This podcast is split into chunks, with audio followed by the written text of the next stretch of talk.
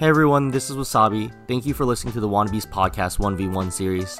This episode is with Nicki, the 83rd best player in the world and Germany's number one at the moment. We delve into his origin story, the challenges of living in the European scene, his motivations and mentality for the game, and the content that he wants to produce this year to help mid level players get better. I had a lot of fun with this episode, and hopefully you will too. Follow us on at the Wannabes Pod for more episodes like this. Enjoy!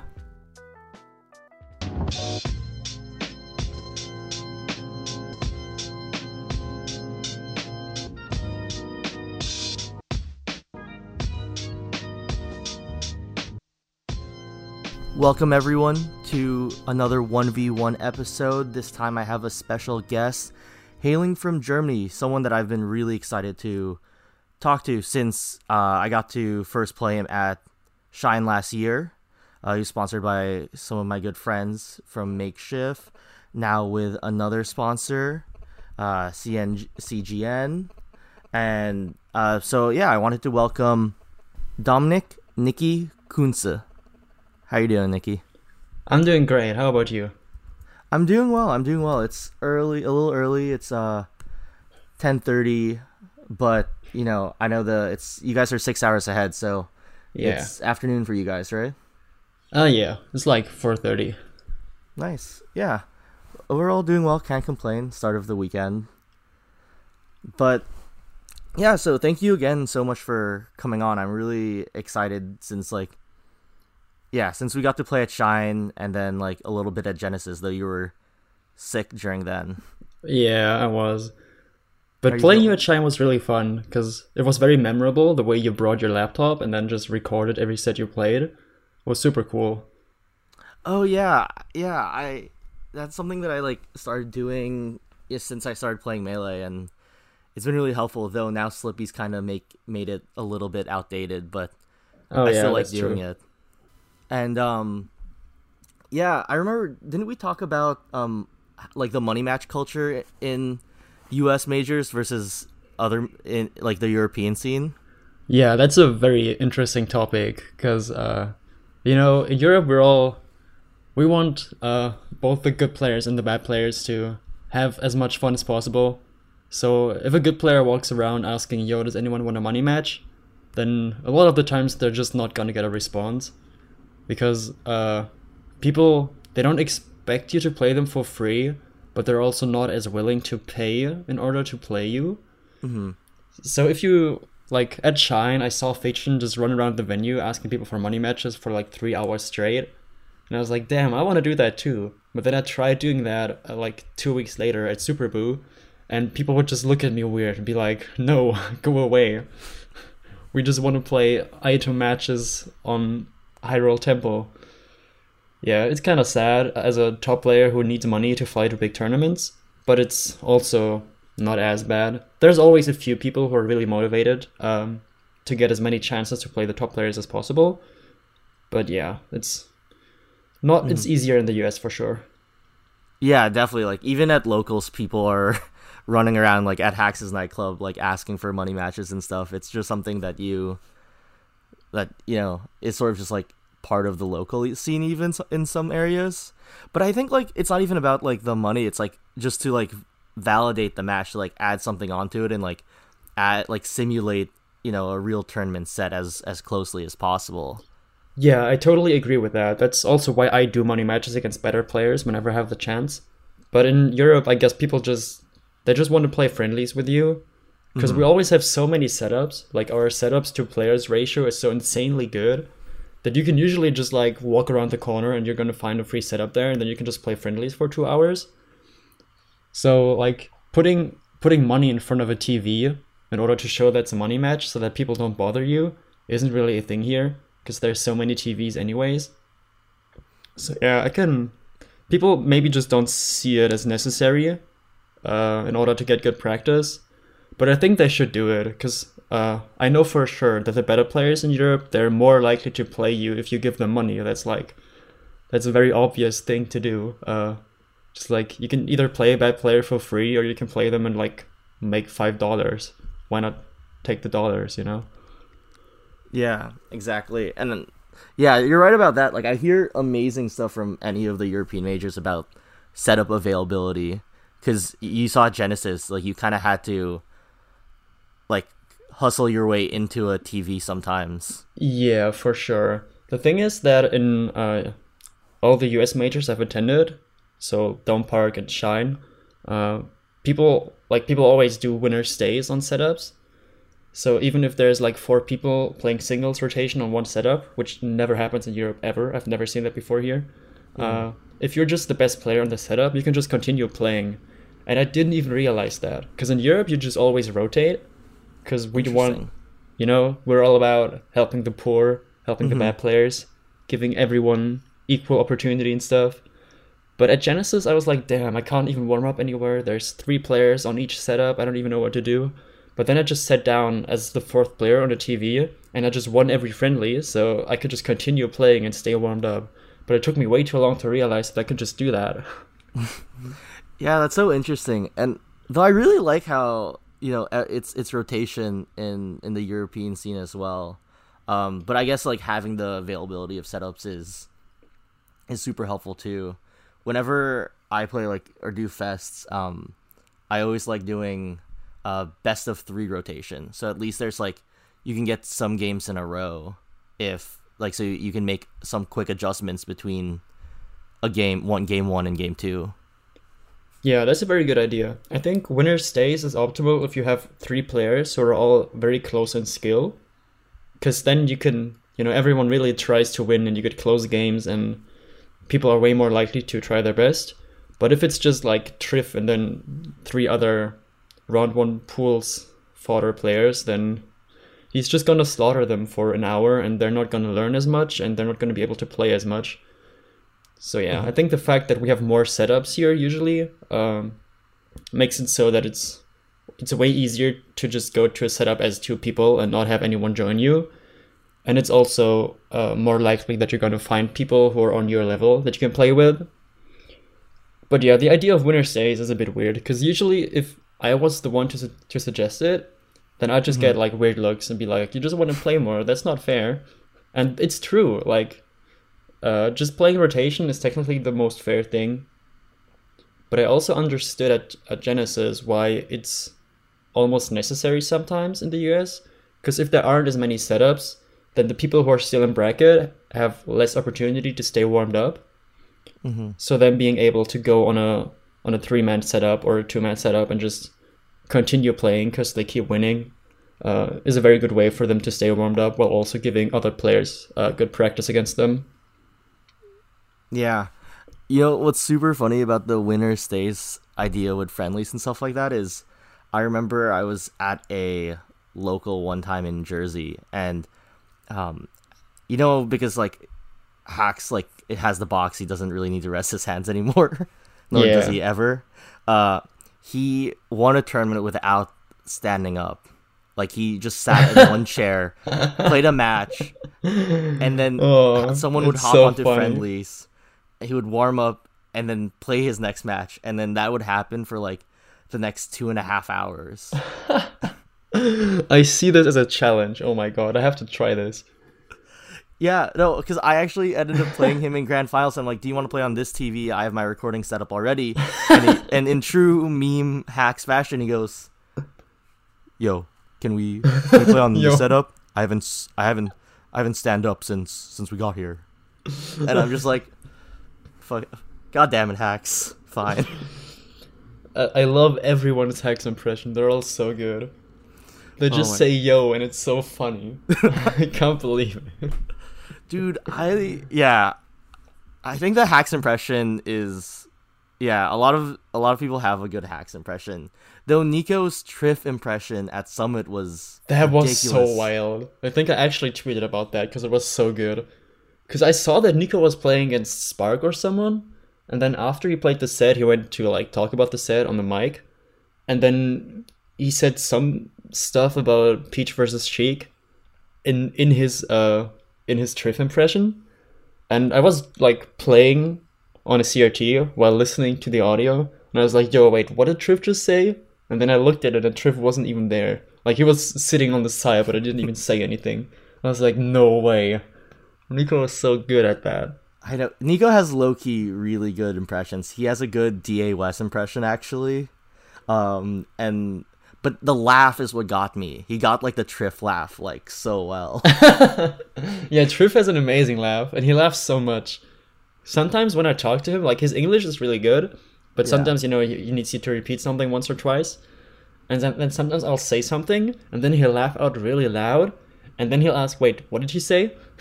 Because he just laughs, because that's his natural reaction to stuff. He doesn't even have to understand what I'm saying. He just laughs. It's so great. yeah, I know. I, I always love when Trif visits it, visits the U.S. because I've housed him a few times in New York, and it's it's been fun. It's been really good to do, get to know him and and a lot of the other European players. Yeah, I wish um, there was like another tournament where all of the European good players just flew out and then all tried their best.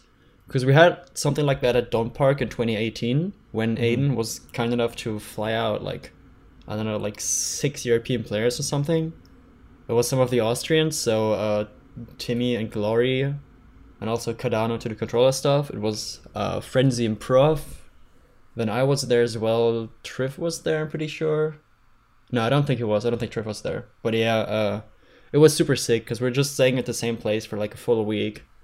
Uh, then Zamu and n0ne and other very good players were also staying at the same place. It was just so cool. And then we all got sick a few days before Don't Park and we all did horribly. But it Oh, was no. still so much fun.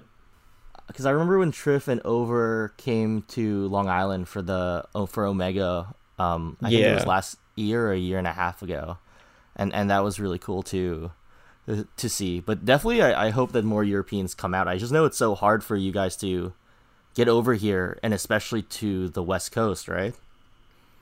Yeah, uh, flying out to the west coast is is rough in the sense that you need to fly out pretty early, because if you if you get there on like Friday afternoon, then like if you if your plane lands at like three p.m. California time, then it's gonna be like I don't know very early in the morning for you, and so your sleep schedule will be super messed up, and then you'll have to stay up for like 35 hours straight if you want to fix it right away. And you're not going to fix it by sleeping for eight hours one night. You're still going to feel really tired the next day. So you basically have to fly out two or three days in advance. Then you need to find housing or like an Airbnb for those days, which can make it even more expensive. And if you really want to make it worth it, then you pretty much have to stay for at least two weeks and attend two tournaments. Because only flying out to one tournament like Genesis and then not even having enough time to get used to the time zone. And then doing poorly is pretty bad for you because as a European player, you're going to be judged by the few US tournaments that you're able to attend. If you beat like Professor Pro and like Overtriforce at two European majors in the summer, then people are usually not even going to notice. It's just whatever to them. Even though it's the only good players you could beat, if you do it, they're still not gonna really care about it too much and that's also one of the few reasons why I uh, managed to just barely make top 100 last year, because I only went to one year uh, to one US major, Shine, and I did pretty well there. Like I beat Albert, who ended up being ranked in the 30s, I think. I also beat Boyd and like a few other good players, but I still just like barely made it, even though I did really well in Europe too. So yeah, if you ever have the chance to fly out to the US, then you either have either gonna have to go to the East Coast where the time zone difference isn't that intense and where the flights are usually also a bit cheaper because it's closer. Or you're gonna have to stay for a while, which isn't always easy to do if you work full time or if you're a full time student. Yeah. Mm-hmm. Yeah, that definitely that definitely is super tough. I hope that like yeah, I feel like more US players should go out, especially like the East Coast players should try to go out to European majors more so. Like I know Joy Boy went out. Yeah, Bobby Big Balls. one. Yeah, Bobby Big Balls came to Fed as well, uh, which was just before Super Boo. It was kind of sick. Mhm. Joy Boy, I played a lot against Joy Boy at Super Boo. He's, he's really nice. He's also really good. Yeah, he's a really he's a really nice guy, but yeah, that's definitely the tough thing that you and like a lot of other European players have expressed with like even you know as you said the ranking like you got 83rd in uh, for this year for the MPGR. I guess that's what it's called. Yeah. Now. Um, Yeah, I keep. is. I always want to say MIOM, but Yeah, it's it's different now. It's weird. yeah. But you're right that like you know a lot of people like like you guys have like a very strong scene within Europe, even though it's more spread out, of course, and like some really good players. Like you know, obviously, we saw Pris in, in at Summit, and he he got sort of the attention that he deserved, as like you and a lot of other people helped campaign for him and like vouch for him. Yeah, it was great. He did really well. I'm proud of him. Uh, I was just thinking about how much better it would be if the UK wasn't an island. If I could just go there by train, because then I wouldn't have to like get to the nearest airport, and then I could just play Prof Setchi and Frenzy all the time. That would help so much. But yeah, I mean, Europe in itself isn't as big, like just you know, from distance wise as the US, but it can still be harder to get to certain places just because you know it's more split up like getting to scandinavia can be hard because you basically have to get flights getting to the uk can be hard in the same way so even though the distances aren't as long it's still sometimes not as easy to make it out to some of the bigger tournaments So for you, like, what were some of the like ways that you have to like change your practice compared to like you know the U.S. where you might have a little bit more accessibility, uh, finding those players and not being like having to like take flights or anything. Because you're a really good player, you know, like you know you Thank you. rocked me at Shine and took my money at Genesis. So I really appreciated that. Yeah. Uh, but yeah, um, the thing is, it is kind of hard to compare because I can only base it on what I see from other top US players. So like, if I watch Zain, then he's basically always playing another really good player on a stream all the time.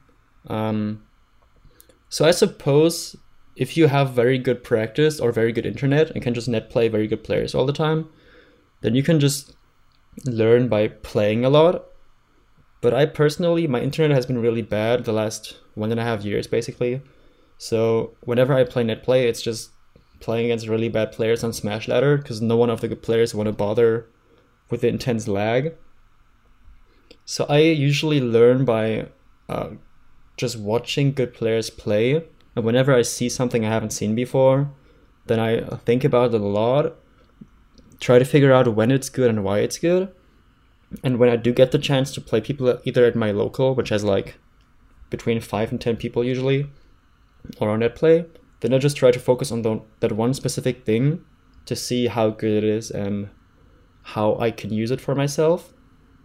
So it's it's more learning by absorbing what other people do, um, and then adding my own flavor here and there, like the few things that I can figure out myself because it's hard if you don't get to play against good players often then you might like create a new cool combo for yourself. But then you play against Setchi and he just holds down slides off on everything you do then you realize that all you've been doing actually doesn't work. So then you have to figure out a new way to do it. So for me it's easier to just try to copy what other people do and then really use the practice i get against bad players in order to make me make my own play as clean as possible. how do you use your local scene as as practice for the bigger stages? So it's just refining what I think could be good. And you know, if you're playing against someone who you're much better than, then you can still try to beat them as hard as possible every time. Like even though I've won the last 100 iterations of my local without losing a game with different characters, I still know that I can play better every time. And I just want to beat them as hard as possible while not resorting to options that only work against bad players, if you know what I mean. Like, there's certain things, like if I'm playing Fox against a, a mediocre Falco, I can just follow up in place and win every time, but I know it's not going to work against decent players. So I want to treat them like they're really, really good players and give them as much respect as I would give other uh, top players, and then see how well I do playing against those people. It also helps me in the way that I've started giving more and more advice to the people in my region, and just talking to them and then trying to teach them the game helps me a lot with my own understanding of the game because it makes me rethink if the things I'm saying are true and how to best convey them to people who might not be aware of those concepts.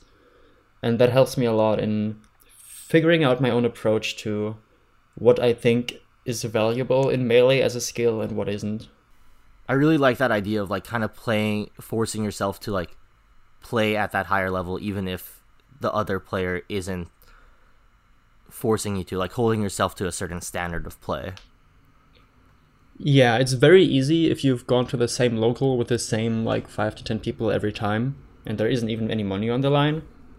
It's very easy to just like not enter or not go to the event at all, or play stupid characters, which I've like I've done, but not to mess around, but to actually understand those characters.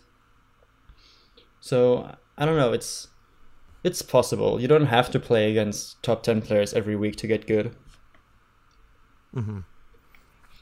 Yeah, that's super interesting. Like, but it's so interesting to hear, especially just coming from New York, right? Like, it's such a different environment where I can like, I'm a subway ride away from like Hax, Rishi, Smuckers, Ryobeat, and like a lot of other players. It's definitely not easy mentally to know that other people just have a weekly in their region that is more stacked than any tournament on your continent that you're going to go to this year. It's like, damn, I really wish I was there. But on the other hand, if I ever go to these locals, like if I'm ever in New York, then I'm going to be able to appreciate it even more. Then it's going to be like pure heaven for me. So, I don't know. I'm I think complaining too much doesn't help. Uh, I still get to enjoy the game here. Uh, if my internet ever gets decent, then I can probably still net play with some very good players. Like yesterday, I played Frenzy on net play for the first time in like a year, and it it was a bit laggy and eight buffer, but it was fine. So that felt really good. And if I just can do that more often, then I think uh, my my improvement for this year uh, is probably going to be pretty good. Yeah, and you know, if you're ever in New York, you're always welcome to to crash and stuff like that. So, just you know, yeah, actually, that out my, of the my, way. Yeah, that's very nice of you. Thank you. I'll definitely take you up on that because my girlfriend was saying that she m- might want to uh, spend New Year's Eve this year, uh, not in Germany. So I was like, huh, we could go to New York under uh, under the condition that I get to attend a few of the locals there. So maybe that's gonna happen. But hopefully I Yeah. can make it out to New York even earlier than December. Because it's like if I'm gonna go to the US, then New York is one of the easier goals to reach, like, one of the easier destinations. Yeah, with with like all the airports and everything. Yeah, it'd be cool to see you over here, and yeah, always always happy to. What's cool is also Ryobeat and Smuckers, along with three other Smashers, live together. Yeah, I heard about that. That sounds really So- fun. Yeah, so you'll have a lot of a lot of fun if you ever come. But talking about this year, you know, I know you mentioned uh, you know, you mentioned earlier that like teaching other players have like really helped you try to understand and cement a lot of your ideas and that you also want to get into like content creating and helping other players and you know kind of doing you know helping the com- you know the European community as as well as like goals for this year. Do you want to you know get into a little bit more de- details about that? Like I'd love to hear your kind of goals and thoughts on that. Yeah, sure. Um, I've realized that most of the top players who do coaching and like analysis, they're all really good, and the anal- analysis they do is on a pretty high level. So a lot of the low and mid level players I talk to, they don't even know how to begin to grasp those things. Like I watched some of the IBDW analysis and like Armada analysis as well on some uh, matches, and there was just too much stuff and too advanced stuff for some of the people in my region to truly understand and implement those things. So what I've realized and what I want to do is I want to explain very basic concepts of the game to uh, both newer players and then also players who've been playing for a while who just haven't been improving as quickly as they maybe wish they did. So I feel like there's like a, a gap in the market there. So my the entire idea idea I had started off with uh watch rewatching a set of mine and I did like a power shield up tilt on someone's get up attack from the ledge. And then the commentator started saying stuff about, yo, sick power shield, it has no shield stun, and then he can do whatever. And I was like, no, that is not true. And then I started looking out for that thing, and every single commentator in the entire world keeps saying wrong stuff about power shields. So now I've written out an, an entire script for a video on how power shielding a physical attack actually works. And then also I wanted to do a quick video series on how to apply those things. And that's already way more advanced than the other stuff I wanted to do. Um, furthermore, I wanted to start doing actual lessons for people. I'm not sure uh, if there's even any demand for that. From what I've seen at German tournaments, a lot of people have said that they would love to have me as their coach and they're also willing to pay for it. So I'm I'll probably try that out and see if I can use the money to fly out to more US tournaments. And yeah, I'm just gonna do it similarly to DruggedFox, where I coach people, then I uh, upload the VODs of the coaching for my other students so they can watch it as well. And then, uh, furthermore, I wanted to do very simple guides on uh, specific situations, like Fox's up, uh, Peach's up throw against Fox at 0%, how it actually works, or like how Falco can beat Peach's float in neutral. Because those are things that just those are the reasons why all the low level Falcos lose to Peach. They just don't know how to deal with Peach floating above laser height. So if you just fix that one thing, then they're going to have a way better understanding of the game, and it's also going to lead to them understanding other matchups way better, because it's going to teach them about threat ranges, about where their own character is strong, where it isn't. So just getting into all that will probably help out a lot of players. But I'd also be happy if there's just like two or three people who are interested because I just love talking about the game. I don't care if 10 people watch it or a thousand. I just want to play Melee. The Power Shield video sounds really cool. I'll be honest, I don't know how Power Shields work. So I'm definitely yeah, going to be watching that. The amount of times like a Fox has naired into Marth and the Marth just spams shield grab as they always do. And then a commentator goes, oh, sick power shield grab. Like, no, he pressed R and A. He would have done that either way. The power shield mattered 0%, like nothing changed due to the fact that it was a power shield. He could have just regular shield grabbed and the fox still would have died. and I never want to hear that sentence ever again. Oh my god. So, As you can tell, I'm very enthusiastic about that.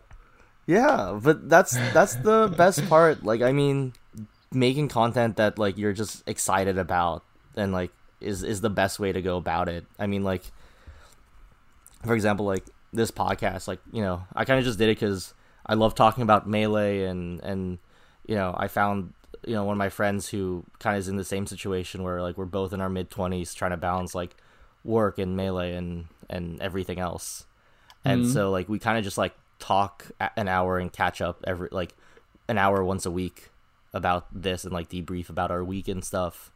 And sometimes it's like we talk about melee. Sometimes we talk about how our job relates to melee or how it won't let us play enough melee or you yeah. know or stuff like that and you know it's been really fun to create and you know anything that you're enthusiastic to make there there's always going to be a group of people that will want to listen or watch yeah it's uh i basically i have a i've i have history in content creation because in like 2017 2018 as i was just getting better um, i used to do a video series where I would recap the bigger uh, bigger German tournaments that happened.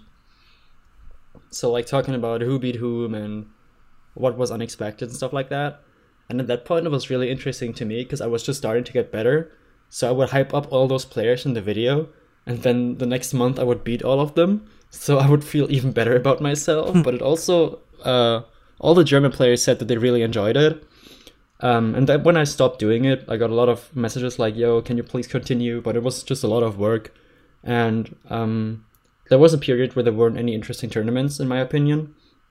So I just stopped doing it during that period and then I didn't ever pick it up again. Because I feel like the people who are going to watch a video like that, they're usually already aware of what's going on in the scene. And the demand for it isn't as big and it's probably not going to grow so I wanted to do stuff that that reaches like that's interesting to everyone, to everyone who might care about it. and not just like locally based stuff. Because if you want to recap a tournament, then you know someone can just make a tweet about it, like the melee uh, stats people are doing. I don't have to spend five hours making a whole video on it. So yeah, I just want to make practical content that people can apply right away when they play the game. Yeah, that is. I think that's so important because I'm like, what's funny is that I, I moved jobs like probably in September, and there was ironically a Smash Club there, and Oh, uh, sick. yeah, and so I brought in a CRT, and some of them knew how to play melee, but I'm teaching a lot of my coworkers, like, f- who don't know a lot about the scene, or uh, like the minute details on how to like get better at the game, and that's been such an interesting experience to try to teach someone from kind of the ground up. Have you wobbled them yet? I've not wobbled them. Uh, truth be told, I That's don't the know funny wobble. It's so easy. Oh my gosh. I, I promise you, two minutes of practicing, you can do it. All right, Two minutes. That's what it took me. Just just try it out. If you're ever playing against Pikachu Game Five on FD, you just go ices and you literally have to spend two minutes practicing how to wobble, and then you you're gonna win. It's really that easy. all right. I'll do it. I'll try to learn it after after sometime this weekend, and I'll tweet at you. Okay, yeah, tweet tweet it out, please. All right. I'm gonna hype you up. Yeah, this this wobble skill. I'll I'll do it left-handed. Woo! Uh, but no, it's been super fun. Like I'm learning different characters. I've been playing a lot of like Sheik and Pikachu. Uh, but yeah, it's super fun. Like seeing what they get, what they un- don't understand, and sometimes like I don't know if you ever catch yourself like talking, like being like, okay, like they're not ready to know about this yet.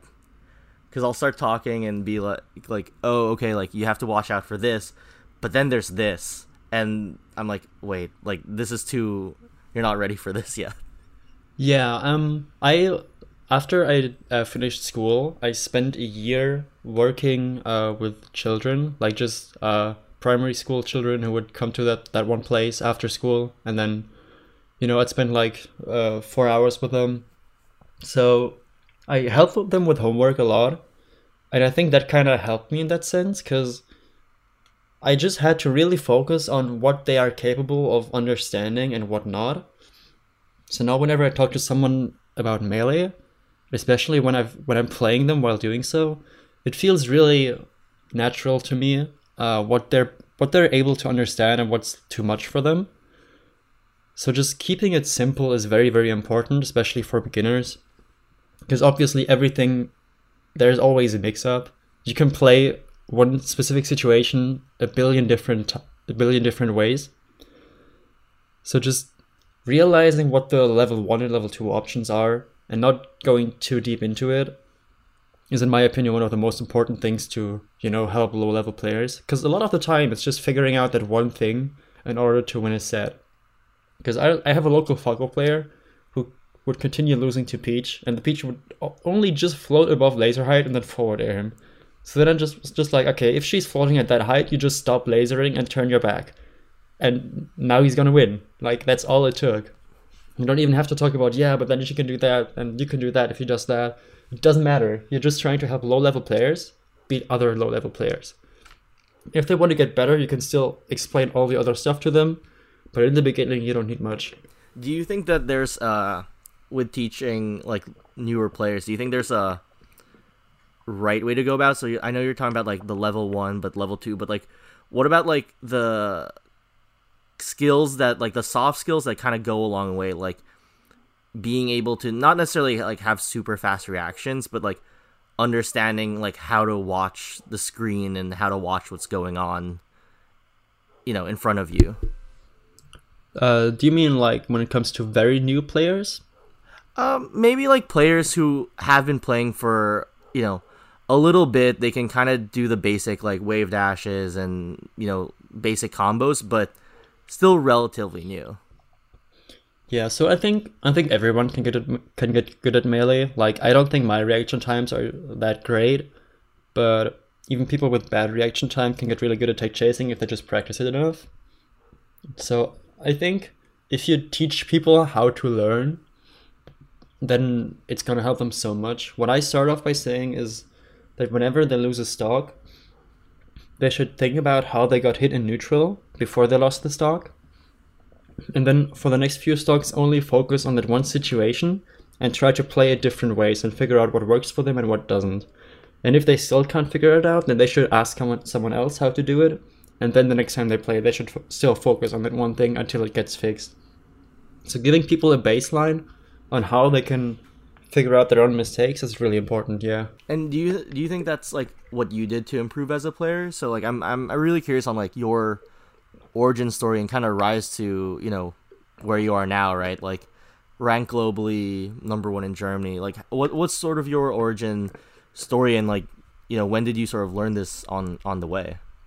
Um, actually, that that entire mindset I got from playing League of Legends because I, I was never like I was always pretty good at that game, but I never played too much. I preferred watching streams, and I started playing that game when I was like 13. I could barely speak English back then, but I pretty much learned how to speak English and how to get good at games in that game. Because whenever I would die in that game, uh, a lot of players just want to say, "Yeah, my teammate messed up. He should have done that." But whenever you die, you yourself made some kind of mistake. You always could have could have avoided it. And I kind of carried that over to Melee in the sense that whenever I lost a stock, I would think about, okay, I lost the stock because that happened. And if it happens again next time, I want to do something else. So that's like what my general idea is whenever I play against anyone, and the idea I've had in the beginning as well. It's kind of hard to apply because sometimes you just don't know what the solution could be. But if you watch the game enough and just think about the game enough, then you're usually gonna have a good, like, you're gonna have enough ideas in your head that you can then apply to different situations. Whenever I play a game, I'm very into it. Like, I only, I've only played like five different video games in the last 10 years or something like that. Because when I play a game, I like, I play the game, you know? I'm gonna play it for years and years until I'm really good at it or until I get super bored of it, but that usually just doesn't happen. So I'm always like I'm I visit both subreddits for Smash Bros, like the melee one and the general one. Though the general one is like more of an ultimate uh forum now. But yeah, in the beginning I would just go on there and I wouldn't even type anything. I would just read what people have to say about the game and then try to pick up on as much as possible there. And uh yeah, just like using using the people who are already good to your advantage helps a ton. Because you don't have to reinvent the wheel to get good at melee. You just have to play Fox or like a Spacey and then just have good tech skill. That's like enough to get onto any PR. When I talk about tech skill, I'm talking about like good punish game. Because punish game, once you hit someone, you can just do the same thing over and over. You don't have to, you know, do any crazy brain work. You're just gonna know, okay, I grabbed this guy on FD, I'm just gonna grab him 10 more times and he's gonna die. It's not that complicated. You just have to practice.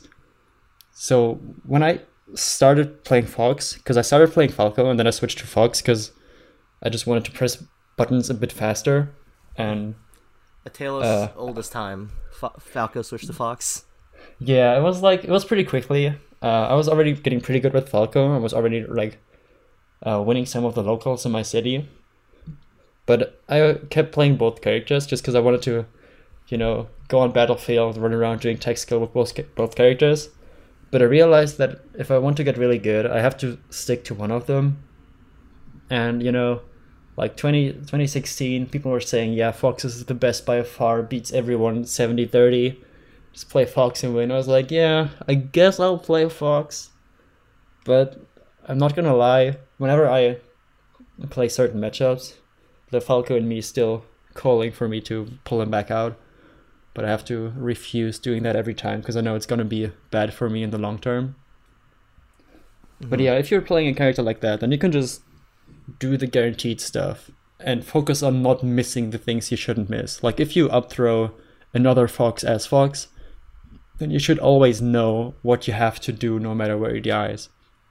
And then you don't have to you know, be you don't have to be creative or anything. You just have to watch other people do it and then see what you think is best and then do that again. Yeah. That's definitely true like not needing to reinvent the wheel. And that's actually what I was really curious about is whether you melee was like your first foray into like competitive video games or anything like that, or or not? Because for me, it was completely like I didn't like I played casually and I liked video games, but I never played anything else competitively. I, I rode in high school and played rugby in college. Uh, but what were the other games that you played? You said League of Legends. I'm so Melee's one. So what are the other three? Um, I played a ton of Minecraft starting from 2011, but I wouldn't play that competitively. I usually would just play single player by myself, and then I would run around gathering resources. And even because I'm really, really bad at building stuff, I would just gather resources for hours and then not use them. So it was really fun, just like mining for diamonds and then getting them and then not knowing what to do with them. uh, and I still love doing that. Like whenever I have exams coming up, my brain wants me to play Minecraft for some reason. Even though I'm just gonna create a new world, do the same things I've done 20 times, not build anything, then I'm gonna quit again. But yeah, I like that game. Um, yeah. Then I've like I that I've tried playing a lot of games but I've only managed to finish Breath of the Wild, and that took me like one and a half years of on and off playing. Because after, you know, two or three days of playing, I just I wouldn't be able to play for a day, and I would just have my Switch in the corner for the next six months, and then I'd be like, oh damn, I have to finish this game. It was kind of fun. And then I play it again, but I'd always just go back to melee as quickly as possible. Mm-hmm. Yeah, and how did you discover melee? Like when, like, what brought you into the scene? Um, so as a lot of people have, I played casually. Uh, one of my first video game memories is actually uh, me and my brother sneaking to my cousin's house and playing Smash 64 there, uh, which, is, which was in like 20, 2003 or something like that. Because uh, our parents wouldn't allow it because they said that Smash made us violent and angry, which was true because my cousin kept hitting us whenever he lost. Uh, it was kind of hilarious, actually. But yeah, um, I also played a ton of Melee later on with my brothers. Um, we just always play on Hyrule with like only doing forward smashes and rolls. Mm. That's like literally all we did.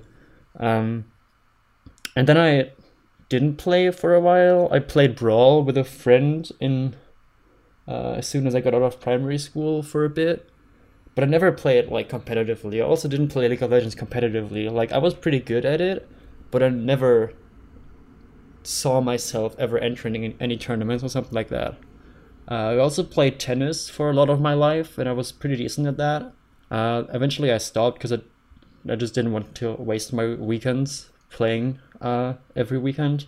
Mm-hmm. I just wanted to meet up with my friends. It was probably a bad choice, but it, it was fine back then.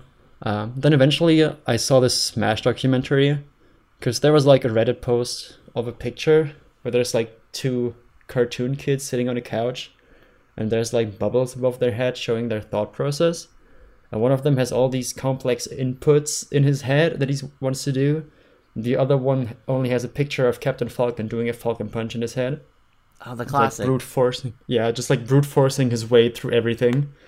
And then I read the comments of that, and someone was like, "Yo, check out this sick documentary if you're interested in Smash Bros." And then I watched that uh, within like one day, and I was like, "Damn, this is pretty fun."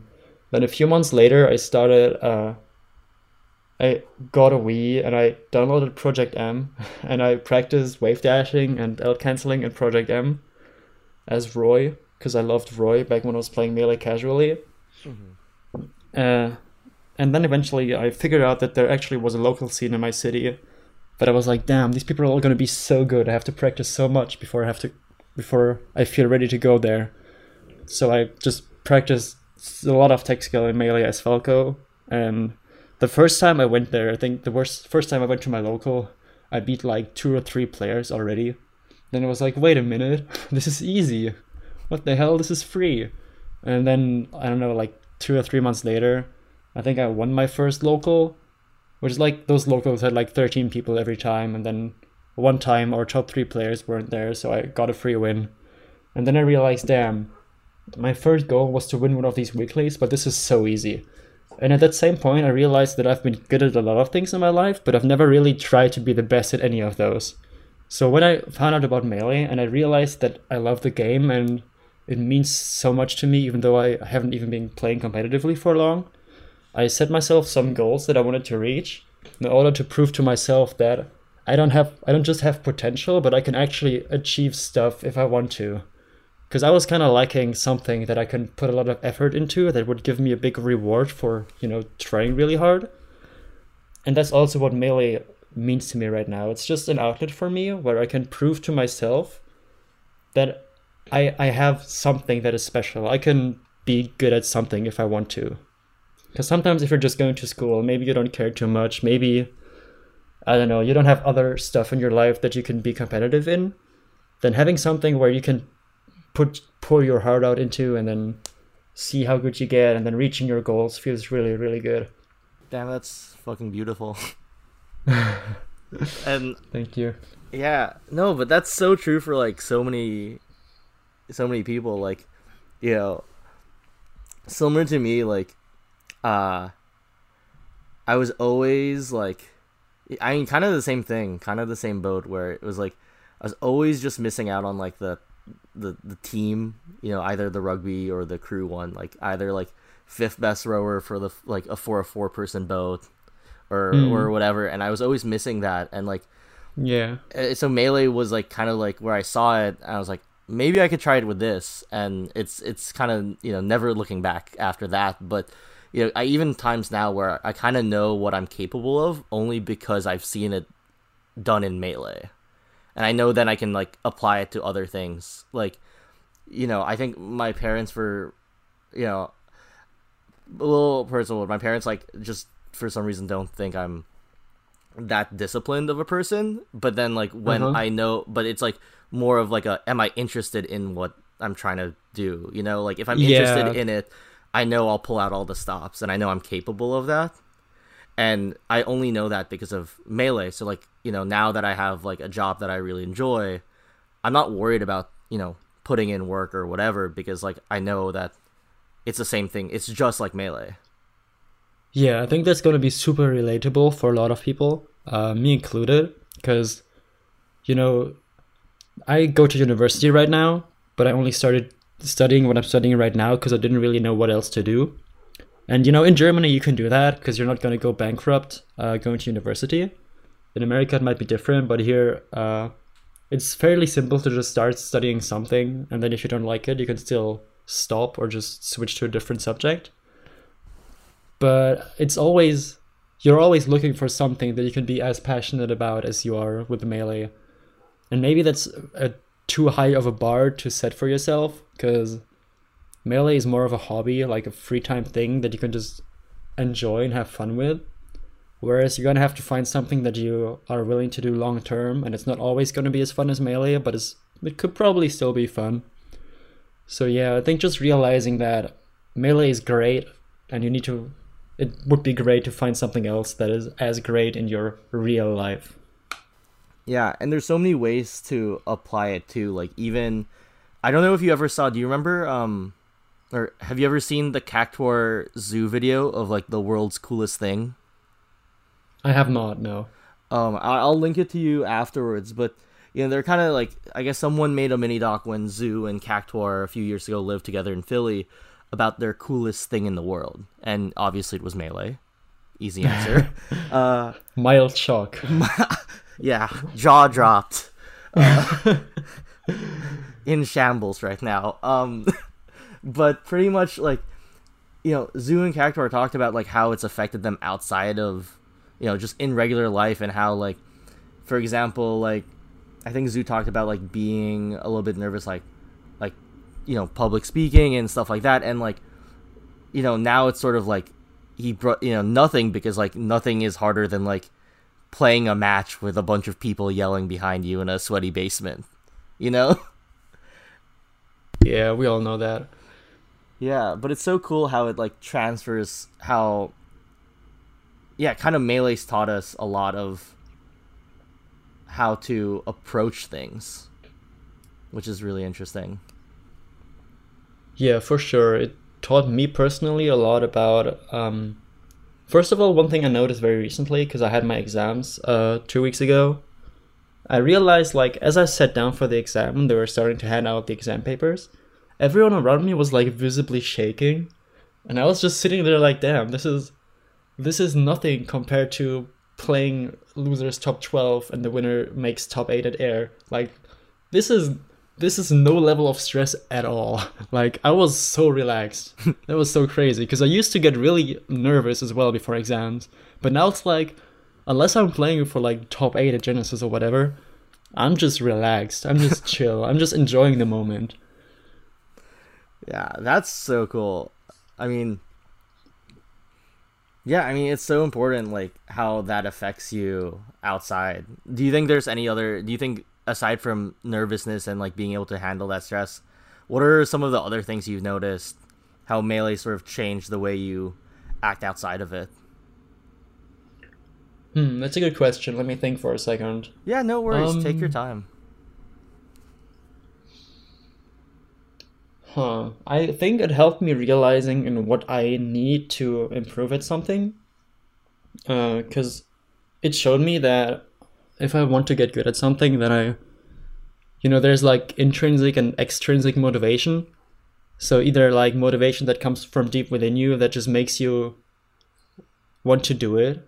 And then there's also, you know, other factors from outside that that are like looming above your head that are like you know you have to go to school you have to do well there and you know figuring out how to motivate yourself from within for other things uh, makes other stuff so much more fun because i used to go to school and like university because i felt like i had to that's just what you do if you want to you know be a quote unquote successful person um, then i realized no i'm not doing this to you know be the successful person that I thought I would have to be. I'm doing this because I am supposed to like it, and I do now. And I'm doing it because it is what is good for me, and it's gonna pay off in the end.